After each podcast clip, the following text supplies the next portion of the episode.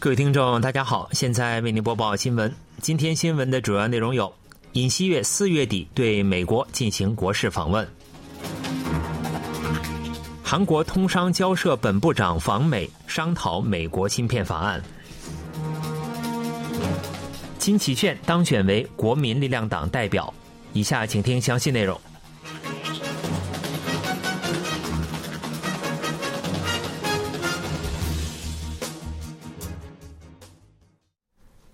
韩国总统尹锡悦将于四月底对美国进行国事访问，届时将与美国总统拜登举行首脑会谈。这是尹锡悦就任以来第三次举行韩美首脑会谈。时值韩美同盟七十周年，美国政府邀请尹锡悦以国宾身份访问美国。据分析，在北韩核岛威胁不断升级的严峻形势下，美国此次邀请尹锡悦访美，旨在全面加强韩美同盟，促使韩美同盟成为亚太地区的轴心。尹锡悦此访也是对拜登总统去年五月访韩的回访。美国白宫当地时间七日以发言人卡琳·让·皮埃尔的名义发布声明称，拜登总统和夫人吉尔·拜登女士将于四月二十六日迎接以国宾身份访美的尹锡悦总统和夫人金建熙女士。此次国事访问将包括国宾晚宴。让·皮埃尔介绍说，这是拜登政府成立后第二次邀请外宾来访进行国事访问。尹锡悦总统此次访美，旨在纪念韩美同盟七十周年。美韩同盟对增进美韩、印太地区乃至全世界的和平稳定与繁荣都至关重要。美方还介绍说，两位首脑将重申牢固的美韩同盟的重要性和永久的力量，以及美国对韩国坚定不移的承诺。两位首脑还将商讨美韩两国的共同决议，以深化两国政治、经济、安全和人员纽带。美国商务部二月发布芯片补贴申请条件，但内容中包括禁止在中国投资和要求分享超额利润等苛刻的条件，令韩国政府和企业倍感担忧。韩国产业通商资源部通商交涉本部长安德根八日前往美国访问，已向美方转达韩方的担忧事项，并就相关问题进行讨论。安德根为讨论美国芯片法案等贸易问题，于当天启程前往美国华盛顿。安德根表示，美国芯片法案所规定的补贴条件中存在不符合全球标准的部分，这将成为稳定供应链运营的障碍，将同美方一道摸索解决方案。美国二月二十八日发布了芯片补贴申请条件，内容包括向美国政府公开半导体设施分享超额利润、十年期间禁止在中国投资等苛刻的条件。安德根表示，包括美国芯片法案相关问题在内，将与美方就多项贸易问题进行磋商。预计安德根将向美方转达韩方对上述补贴条件将加大不确定性且可能侵犯企业经营和技术权利的担忧。安德根在出发前往美国前，曾与三星电子和 SK 海力士有关人员就美国芯片法案的应对方案进行协调，但并未公开具体的应对方案和讨论内容。安德根此行为期三天，期间将与美国白宫和商务部等高层人士会晤。八日，金启炫候选人在京畿高阳 Kintex 举行的国民力量党全党大会上获得了百分之五十二点九的选票，在四名候选人中过半数位居第一，当选该党新任党代表。其余党权候选人的得票率为。安哲秀百分之二十三点四，千荷兰候选人百分之十五点零，黄教安候选人百分之八点七。金在元、金炳民、赵修真、泰永浩候选人当选为国民力量党最高委员，张义灿候选人当选为青年最高委员。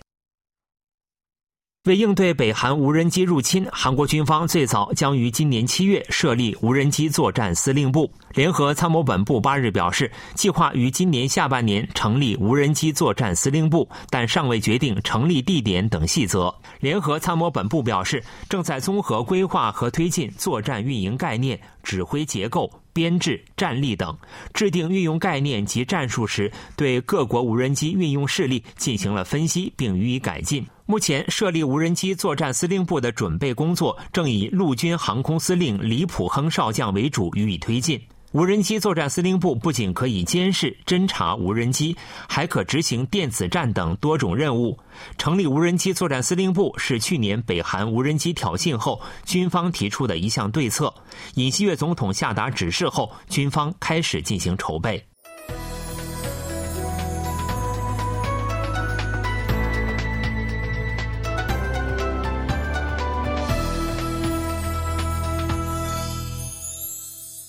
KBS World Radio，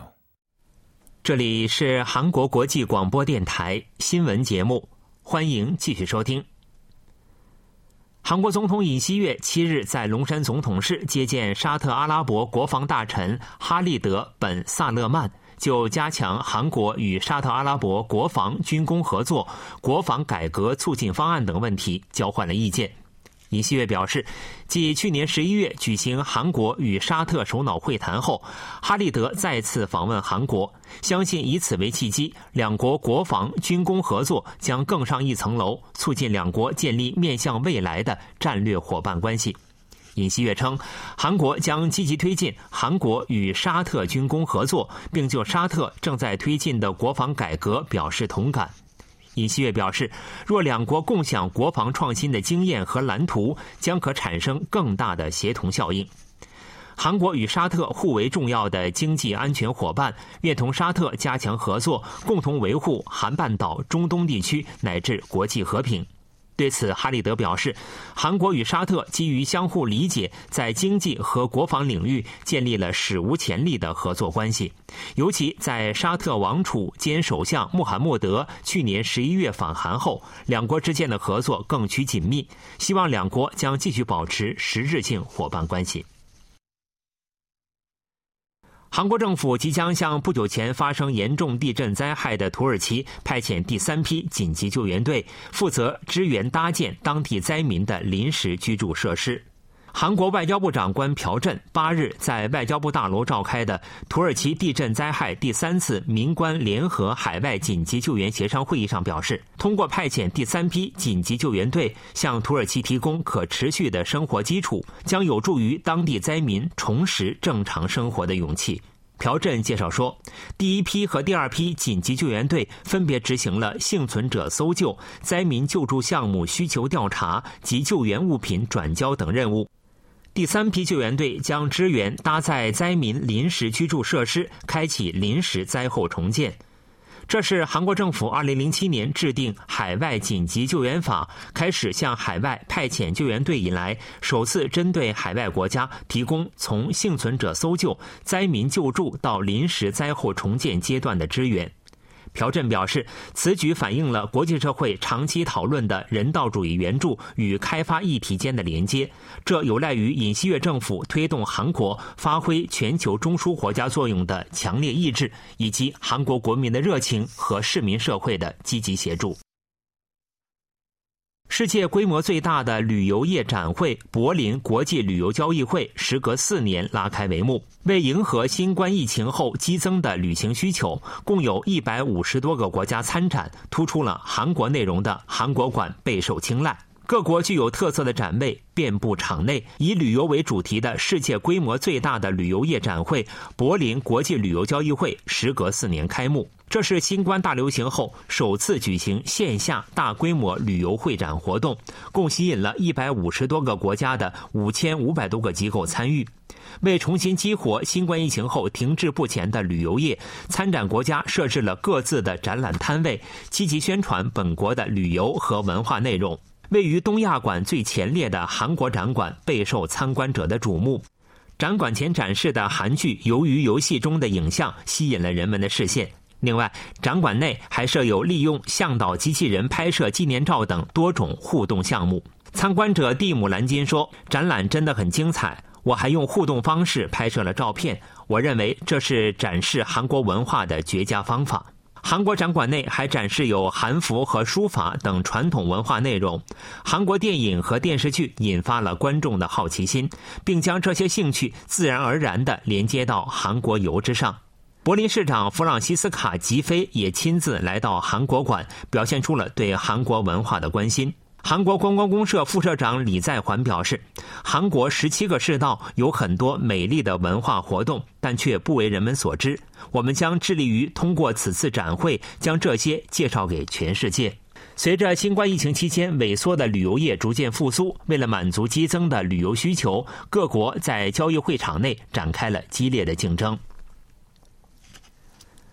韩国国家男子足球队新任主教练尤尔根·克林斯曼已抵达韩国。克林斯曼接替保罗·本托执教韩国国家队。克林斯曼八日上午五时二十分许通过仁川国际机场入境韩国，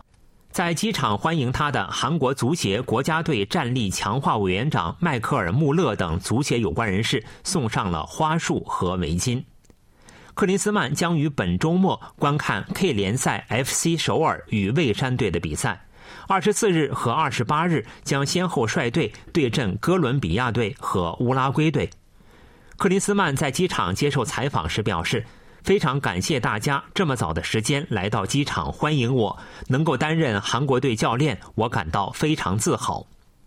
对于选择担任韩国男足主帅的原因，克林斯曼表示。一九八八年首尔奥运会、二零零二年韩日世界杯等赛事期间，自己曾多次访问韩国，韩国和韩国民众给我留下了好印象，很荣幸能有接掌韩国队的机会。克林斯曼还说，赢得亚足联亚洲杯是自己定下的目标。韩国队曾在卡塔尔世界杯击败葡萄牙队，还有战胜德国队的经验，理应将亚洲杯夺冠设定为目标。新闻为您播送完了，是由于海峰为您播报的，感谢各位收听。